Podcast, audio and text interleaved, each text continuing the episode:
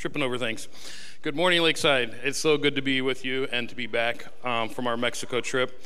Um, I'm going to invite the Mexico team to come up with me. Um, amazing enough, they all made it here this morning, I believe. And um, we got in last night. Our flight landed about 8:15 or so. We didn't leave the airport till closer to 9. And so uh, the fact that we made it in and are back is uh, uh, just a grace that God has given. And so we just want to do a real brief thank you for praying for us, for supporting us. Maybe just a few uh, really uh, short testimonies as an intro to what we'll share later. At some point, we'll um, have a uh, just a share time where we'll show a lot of pictures and extended time to hear stories. Um, but we would take up the entire service today. And uh, next week, I will share, I uh, will be a little bit more planned and programmed to share some things on next week. Um, but this morning we are all here, and uh, and so I thought I'd just ask one or two of them to share a uh, just a brief um, highlight of the trip. Uh, so would anybody like to volunteer to go first? Hi, I'm Mariska. Um, something that really stuck out to me on the trip was the kids' days.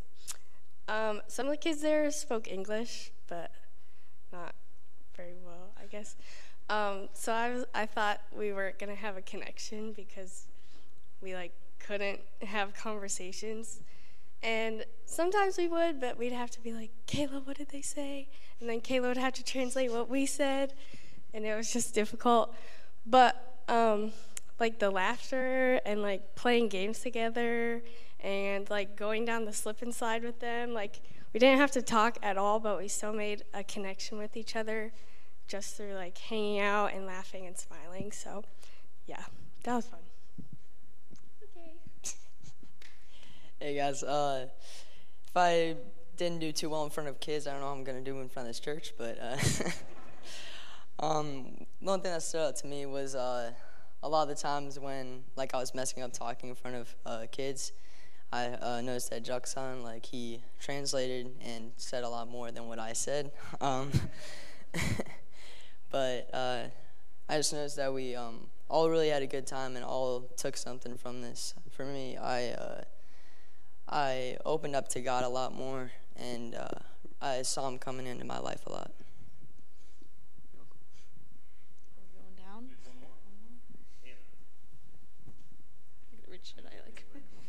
Hello. Um, one thing that really stood out to me was just the power of prayer and like seeing the impact that prayer can have on just like your everyday life. So like there was one point when we were all kind of getting a little bit nauseous and it was a really hot day, we were painting um, but we had some homemade tea. It was really good, by the way. But um, right before we were starting to drink our tea, Kayla just said a prayer and a blessing over the tea. And it was just like meaningful to think like, you don't have to just pray about like really big things. Like, it was tea. Like, we just prayed a blessing over our bellies and the tea and just prayed that God would just use the tea to heal us. And it was like really meaningful to see that, like, you can pray over anything, God can work through anything. So, yeah. Anybody else? Awesome. Thanks. Um, yeah, so much uh, to have learned, and really, when you um, when you've donated and given to a mission trip, it is an investment uh, in lives for eternity, um, and the impact that even if what impacted these kids, this group, they're not kids anymore, but um, this week is all like it's it's worth the investment. But I know it's going to go on from here, and I know what's going to happen in in Mexico. I just had two brief pictures, and I'm not going to talk too much because I'll talk next week. But um, so if you can put the first one up, each of them um, got to share from the wordless book uh, on, on the second. Everybody, David shared the whole wordless book the first time we went out, and then everybody shared a page from the wordless book, which is a way to present the gospel, and Jackson translated, which um, I like it for some of them, it's their first time ever doing public speaking, and having a translator who knows the gospel very well to translate for you is, is a great first opportunity because you're talking in front of people, which is intimidating, and then you have some buffer that helps you out. so, um, and he spoke for me when I preached um, for their church, and so it was helpful um, knowing that even speaking through a translator is a difficult task, so I was proud of everybody. Um, but we had 62 kids that day, and just seeing each one develop through telling the story um, in that moment, I could see as they presented just growth in their person and their personality and their confidence in sharing. So I'll tell more about that next week. But one of the cool things was on the next slide, we did these gospel bead bracelets with, um, and CEF has these uh, gospel tracks um, through the, the, the gospel beads, and it tells them the gospel, what each one means in Spanish for children. And uh, we gave uh, them the bracelets. Layla handed bracelets to them. We went out and got the, the, these two kids at the coconut stand after we came off the mountain. We hadn't eaten all day, and we got uh, cold coconuts to, to, to, drink the coconut water and, and eat. And, um, and these were the two little kids that the, the family owned. And uh, they gave them the bracelets. We gave them the, the gospel tracks. And I, when I walked back in, they were devouring these books. He had read it like a couple times before I'd even gotten there, and I got that picture of him just just holding on to it, and it was it was really neat. And on the plane yesterday, um, two little kids uh, got um, the bracelets and the, the booklets, and the mom took the, the gospel track and she read all the way through it and then she handed it to her daughter and then this little girl just practiced her uh, her reading with her dad over and over like for the first half of the trip, she's just reading this out loud, and her dad's like, "No," um, he would pronounce the word. It was really precious. And so, just even through those things, the gospel is going out in a language that we don't speak, uh, but God, uh, God does it, and so it transcends things. So, one verse I'll leave before I uh, finish talking was in our, uh, we had a, a devotional book for our, our missions trip, and uh, in our one of our readings this morning was the Lord in, in Psalm 118. Uh, starts in 27. The Lord is God and he has made us his light to shine upon us. He has made his light to shine upon us. He said, You are my God, and I will give thanks to you. You are my God, I will extol you. Oh, give thanks to the Lord, for he is good, for his steadfast love endures forever. So, thanks for your prayers. Um, we're all very grateful and happy to be here and to be with you again today. Thanks, everybody.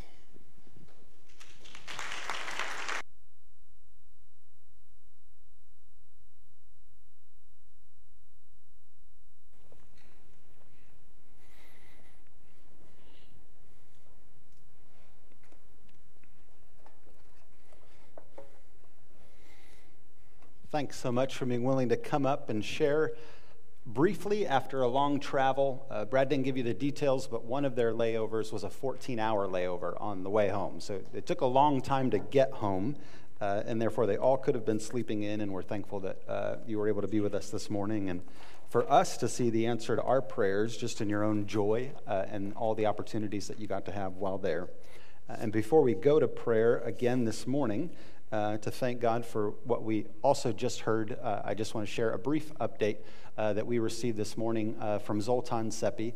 Uh, they are already planning to be away for this Sunday and the following Sunday uh, as a family, but this morning, Zoltan's mother, Margaret, went home to be with the Lord. Um, and it's bittersweet because it is a morning where her faith has become sight uh, where she has entered into her eternal reward, and it was the longing of her heart uh, to be able to do that. And she'd been on hospice care at home uh, for a few weeks now, and so it wasn't a surprise.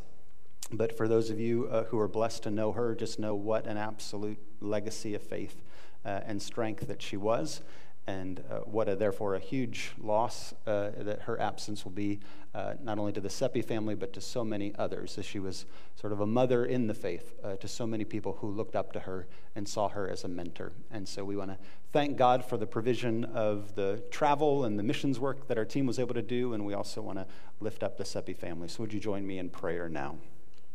Heavenly Father we come before you and we are thankful um, as we sang together that your, your faithfulness is great um, through every season of life. Uh, we thank you that for uh, the teens in our church who were willing to say yes and take a risk to go to a, a country uh, that they hadn't been to, to be surrounded for a week in a new environment and a language that wasn't familiar, that as they were willing to raise their hands in that step of faith, we thank you that you uh, heard and answered our prayers along the way for funds to come in to enable them to go, for the passports to come in to allow them to travel. Uh, eventually, while they were there, for restored strength to be able to do the work uh, that you had sent them to do when a cancellation at one school happened, the provision of another school that they could go and minister at. And we just thank you for all of that. And we know there's, there's even more that we haven't had a chance to hear about yet, uh, but we, we glorify you and bless you for uh, all of those answered prayers on their behalf. And we do just pray that you would continue through your spirit to allow that to impact them and uh, those that they ministered to. Uh, that as you bring things to mind, of uh, remembering the goodness that transpired and even some of the valleys that you brought them through.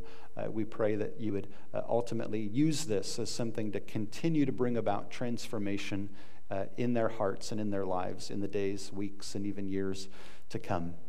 And Father, as we gather, we also think of the Seppi family uh, as Margaret uh, has entered into her eternal reward. And we thank you for the good news um, that you have promised eternal life, that you are the resurrection and the life, and that all those who call upon you, even though they die, yet they live.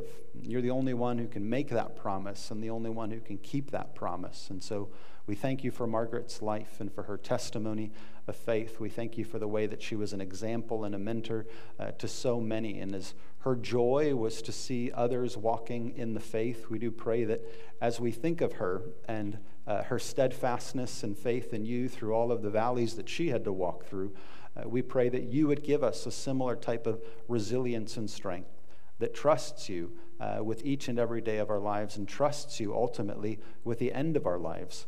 Uh, and we do pray for uh, the Seppi family and, and all those who uh, know her and will, in, in a unique way, be feeling her absence and missing her voice and the presence of her company. And we just pray that through your Holy Spirit, you would be a comfort uh, and a source of um, strength and, and a ministering of peace to them in this time. And now, as we turn to your word, we pray that through it you would ultimately comfort and strengthen each and every one of our hearts uh, for all that our lives consist of in this moment as well. In Jesus' name we pray. Amen. I invite you to take a Bible and to open it to Psalm 29.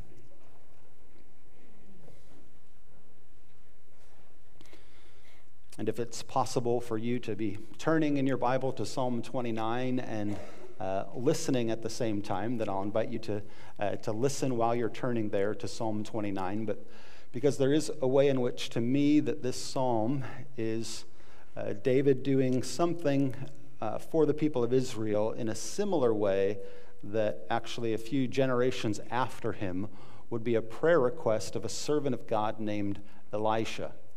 Uh, in 2 Kings chapter 6, it tells the story of a time when the nation of Syria and the nation of Israel were in battles with one another. And the king of Syria would call together his counselors and his advisors, and they would talk together about what their next step would be, where they would encamp their troops or where they would travel. And they were getting frustrated because it seemed like the decisions that they were making as a nation in how they were going to go and attack Israel and what they were going to do, that somehow Israel kept finding out what their plans were and so avoiding uh, them and an encounter with them. And, and so Syria kept feeling like its plans were being thwarted. So much so that the king of Syria gathered his council together and said, Okay, wh- who's the mole? who's the one here that keeps telling them what we decide and what we're doing? And they, somebody rose their hand and said, no, no, no. Nobody here is, is, is, is a traitor. Nobody's betraying the nation. But there's a prophet in Israel who hears from the Lord what it is that we're doing. And he communicates it to the king of Israel. And so then the king of Syria says, Well, do we know where he is? And they said, Yeah, we, we hear that he's over in this town. And so, in the darkness of night, they send horses and chariots, and it says a great army. And they completely surround the city that Elisha's in, in the cover of night. And Elijah's helper, servant, wakes up in the morning and steps outside and realizes they are completely surrounded by the army of Syria. And he comes back in to tell Elijah, We're surrounded. We're in trouble. And the prayer of Elisha in 2 Kings chapter 6 is God, would you enable even my servant to not just see that we're surrounded by all of these uh, soldiers and horses and chariots from Syria, but would you help him to see that we're actually also surrounded by your heavenly army? That we are protected by guardian angels and heavenly beings. That if he could only see that, then he wouldn't be afraid of everything else he does see. And the Lord hears Elisha's prayer. And I submit to you, coming to Psalm 29 is in a similar way this, op- uh, this opportunity for us with whatever we might be facing in our present circumstances. Uh, if we have eyes to see it, the psalmist is wanting to show us that God is greater and has a greater army than anything we might currently see. This is Psalm 29. Ascribe to the Lord, O heavenly beings. Ascribe to the Lord glory and strength. Ascribe to the Lord the glory due his name. Worship the Lord in the splendor of holiness. The voice of the Lord is over the waters. The God of glory thunders. The Lord over many waters. The voice of the Lord is powerful. The voice of the Lord is full of majesty. The voice of the Lord breaks the cedars. The Lord breaks the cedars of Lebanon. He makes Lebanon to skip like a calf and Sirion like a young wild ox. The voice of the Lord flashes forth flames of fire. The voice of the Lord shakes the wilderness. The Lord shakes the wilderness of Kadesh. The voice of the Lord makes the deer give birth and strips the forests bare. And in his temple all cry, Glory. The Lord sits enthroned over the flood. The Lord sits enthroned as king forever. May the Lord give strength to his people.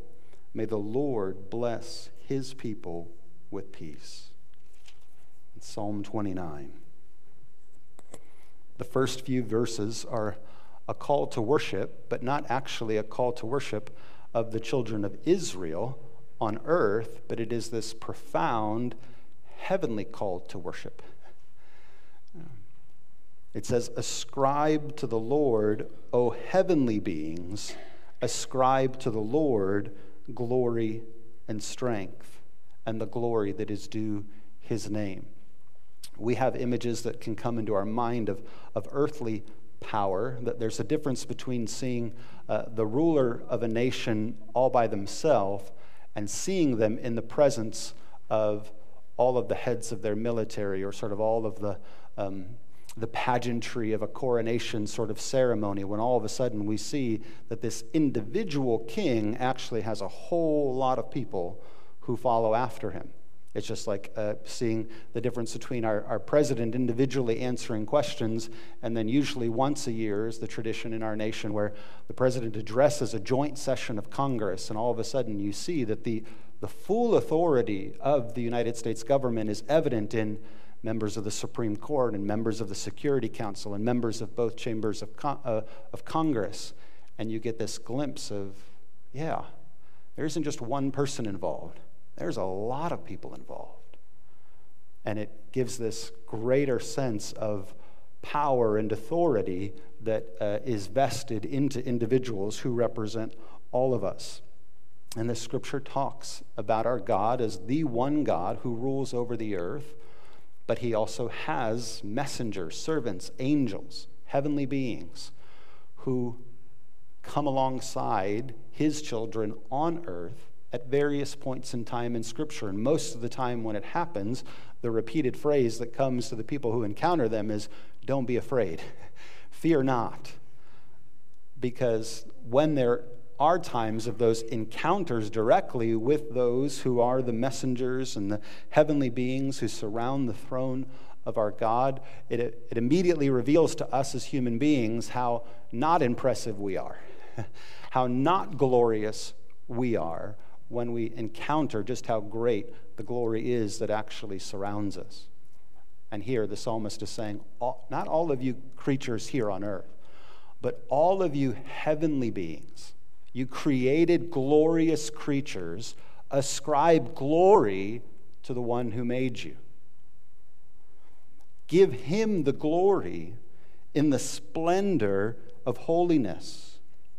Ascribe to him the glory that is due his name. Sing the praise of the one who's created all of these beautiful and majestic beings. All that uh, consist of the heavenly council are invited by the psalmist to worship the one who has made them and created them in splendor and in glory. And it is, if you will, if we could just get a glimpse of what that would look like, we would be in awe. We would be amazed. Somebody would have to come to us and say, Fear not. We get these kind of glimpses again in the New Testament, in the book of Revelation, when it talks about those who are gathered around the throne and worshiping Jesus. That it's not a small gathering, it is a beautiful and strong and glorious company of people who surround our Lord in all of his glory.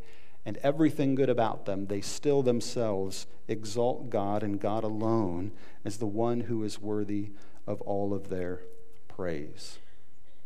And usually, even when we read about it, or at times when we get a glimpse of it, we, we recognize again our inadequacy, our ordinariness, that we are not as glorious as we sometimes think.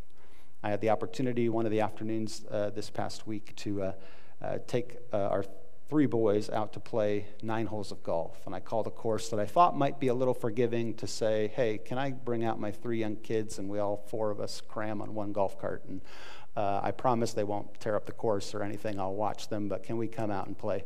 nine holes, and there was a course that was willing to let us come out, and so we did. And about halfway through, so the way I usually played it is I would hit the first shot, and then from the tee shot, we'd play best ball uh, all the way up until the end.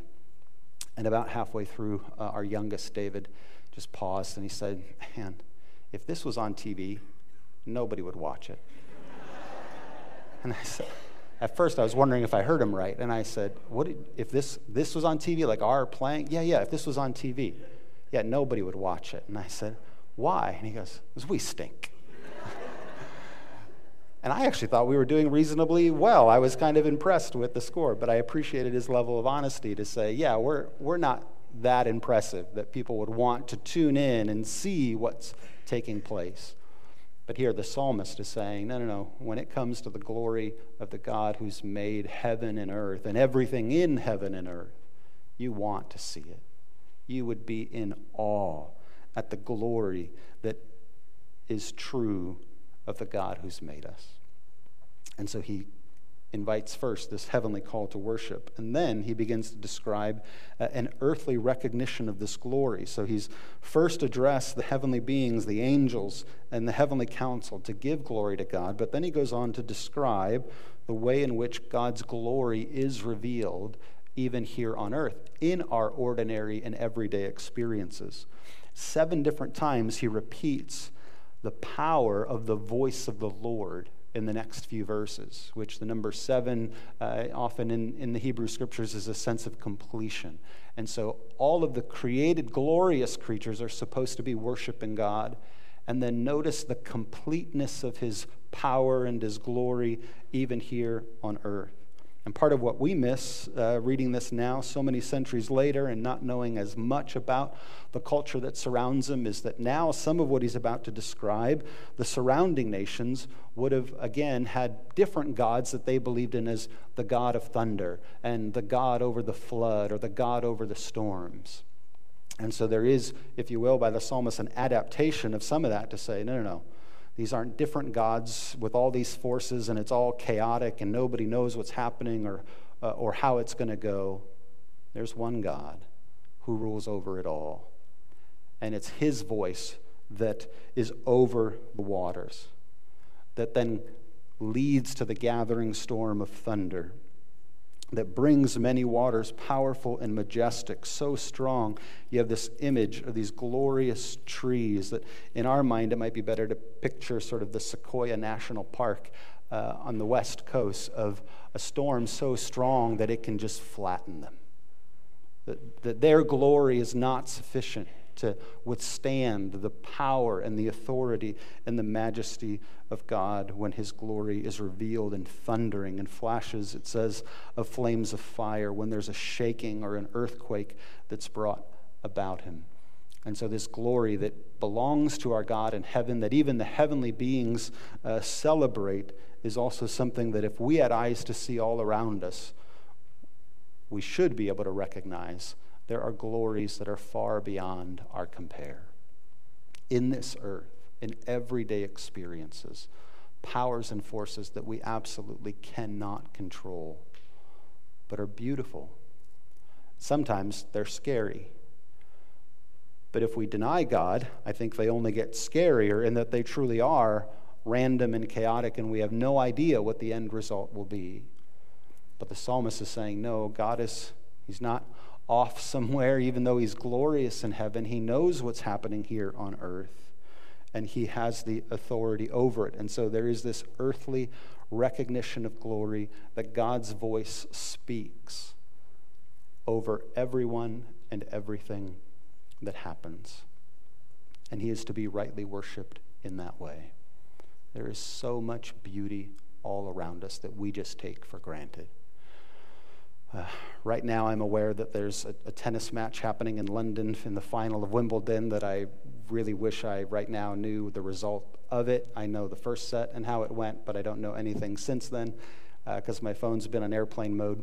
But two days ago, I read an article. So, the, the most popular thing at, at Wimbledon to get as a treat eh, are strawberries and cream. And it's so associated with the tournament that, that most people, if they have the opportunity and privilege to go there, are excited to get a container of strawberries and cream. And so I read uh, just a brief article on the farm that exclusively sources all of the strawberries that are now in, enjoyed over the two week tournament. And two million strawberries will be consumed over the course of the two week tournament, entirely sourced from one farm just about an hour away. And that one farm, it represents a very small percentage of their crop yield to exclusively source for Wimbledon, let alone then for the grocery stores that you and I walk into and get to purchase products. But if we have eyes to see it, we should be able to walk into any grocery store or into any yard and say, there is just glory in this earth all around us. How does all this food come from the soil that feeds each and every one of us? And all of this is dependent upon the rain to come down to give it uh, what it needs so that it can grow. And then that also needs the sunlight to do its work. And all these things that are just around us, and we would describe them as mostly natural until we realize that they're not just natural, that behind everything in nature is a creator and a designer who does amazing things and who speaks life over everything that he's made. That should cause us to have awe and wonder over all that he does. Um, I invite you to turn to the Gospel of Luke, chapter 17, where we'll get a powerful description of the voice of the Lord in a, an encounter that 10 people had with Jesus. This is Luke chapter 17. We'll read verses 11 and 19.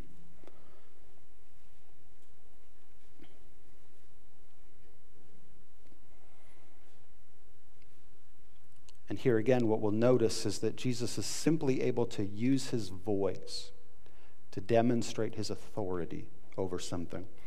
Um, so, beginning in verse 11 of chapter 17, it says, On the way to Jerusalem, Jesus was passing along between Samaria and Galilee. And as he entered a village, he was met by ten lepers who stood at a distance and lifted up their voices, saying, Jesus, Master, have mercy on us. And when he saw them, he said to them, Go and show yourselves to the priests. And as they went, they were cleansed. Then one of them, when he saw that he was healed, turned back, praising God with a loud voice. And he fell on his face at Jesus' feet, giving him thanks. Now he was a Samaritan. And then Jesus answered, Were not ten cleansed? Where are the nine? Was no one found to return and give praise to God except this foreigner? And he said to him, Rise and go your way. Your faith has made you well. In this brief encounter, these ten come and they are doing what they're supposed to do, which is to be distant from people because they have a disease that they're not supposed to spread to anybody else, which often meant them isolated and only hang, able to hang out with people just like them, suffering in the same way. And so from a distance, they cry out, Have mercy on us. And Jesus simply responds to them, Go and show yourselves to the priests. Because if you had leprosy, and there then was to be a healing, you usually needed a sort of verification so that you could now be back in the fellowship of other people, that you're no longer a threat, and so you no longer have to be isolated. And as they're going, obeying his voice to simply go and show themselves to the priests, they're all healed. Now, sometimes this story is uh, recounted in such a way that it's only the one who uh, is thankful and the other nine aren't thankful. But I think that's a hard way to read it. I can't imagine that all 10 of them just weren't extraordinarily thankful for what took place. That they had been sick, had been isolated, and that all of them were thankful. And even going to the priest was a way in which they could express that thankfulness for all that had taken place. And so I think all of them were thankful. But one of them uniquely recognized that there was a glory in the voice of the one who spoke to them that was worthy that he should go and worship. All of them thankful for what they had, but one of them who recognized this is not an ordinary person. That was glorious, that simply with his voice, he could from afar tell us to go and that we would be healed. No medicine applied, no even indication of a prayer offered, that there is this power invested within him that was then worthy that this Samaritan, it says, comes back and it says, fell on his face at Jesus' feet, giving him thanks.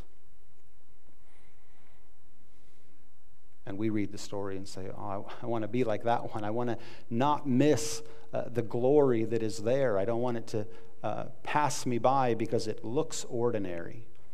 I want to be able to be discerning and see it for what it is and recognize it and to be able to thank God for what He's done.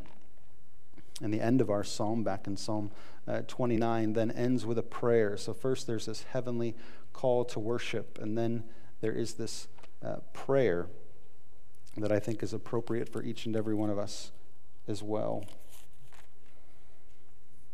This restatement in verse 10 of what the psalm has been saying that the Lord sits enthroned over the flood, and the Lord sits enthroned as king forever.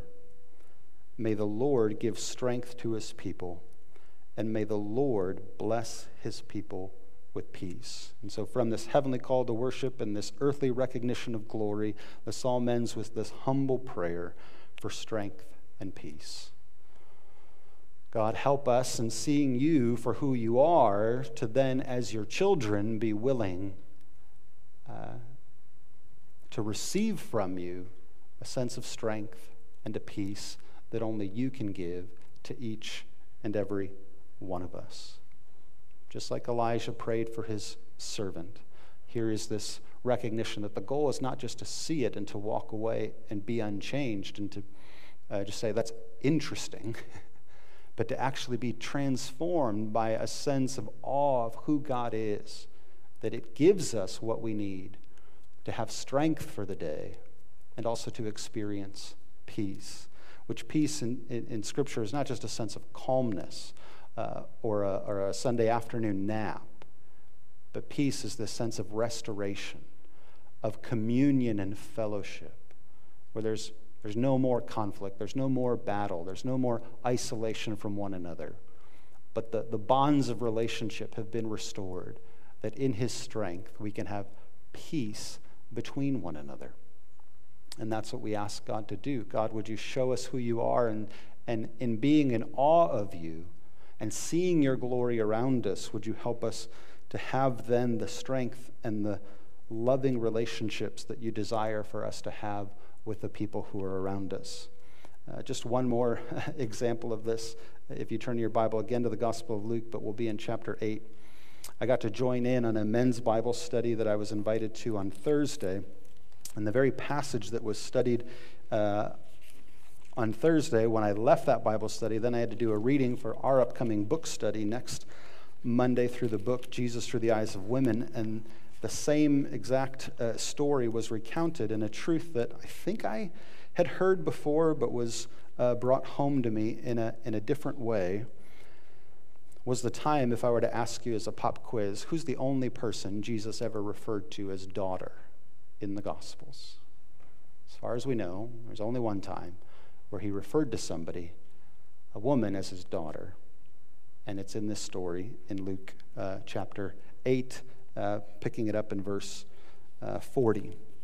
It says, Now when Jesus returned, the crowd welcomed him, for they were all waiting for him. And there came a man named Jairus, who was a ruler of the synagogue, and falling at Jesus' feet, he implored him to come to his house, for he had an only daughter, about 12 years of age, and she was dying. And as Jesus went, the people pressed around him, and there was a woman who had had a discharge of blood for 12 years. And though she had spent all her living on physicians, she could not be healed by anyone. She came up behind him and touched the fringe of his garment, and immediately her discharge of blood ceased. And Jesus said, Who was it that touched me? When all denied it, Peter said, Master, the crowds surround you and are pressing in on you. But Jesus said, Someone touched me, for I perceive the power has gone out from me. And when the woman saw that she was not hidden, she came trembling and falling down before him, declared in the presence of all the people why she had touched him and how she had been immediately healed. And he said to her, Daughter, your faith has made you well. Go in peace. What an amazing description that gives us this profound window into a great glory of our Savior.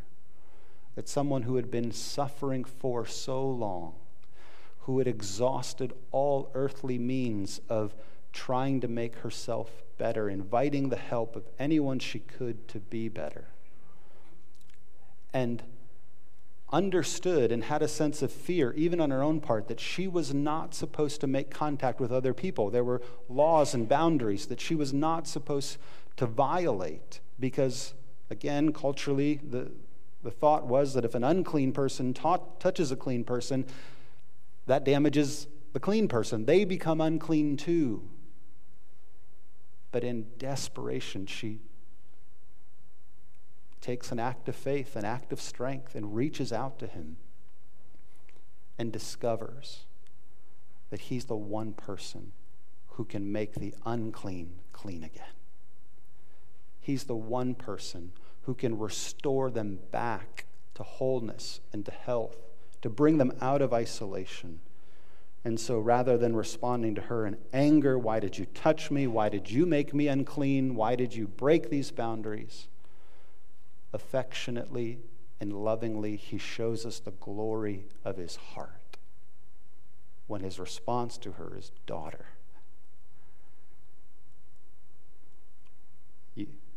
You're okay. Your faith has made you well. Go in peace. As Psalm 29 ends, may the Lord give us strength and grant us his peace. Let's pray. Heavenly Father, we thank you for your word and we thank you for the reminder of how powerful and wonderful you are. That you are worthy of all the praise that uh, heaven and earth can bring to your name, that your glory is so much greater than ours. And we thank you that in all that glory, when you could have uh, simply continued to create more creatures and, and almost do away with us, in your love, you have purposely created us, that you have desired to restore us and to make us whole again to suffer for us to be brought back into a fellowship with you. And we're in awe. We know that you didn't have to do it, and so we thank you for your willingness to do it. We pray for anyone here who feels at their the end of their resources, that they've tried everything else except placing themselves in ultimately your care, trusting in your glory and your power and your strength. Father, that you would help them to come to you just like this woman did, just like the ten lepers did. And Father, for all the goodness that you've given us, help us to continue to worship you and give you the glory that is due to you and you alone. In Jesus' name we pray. Amen.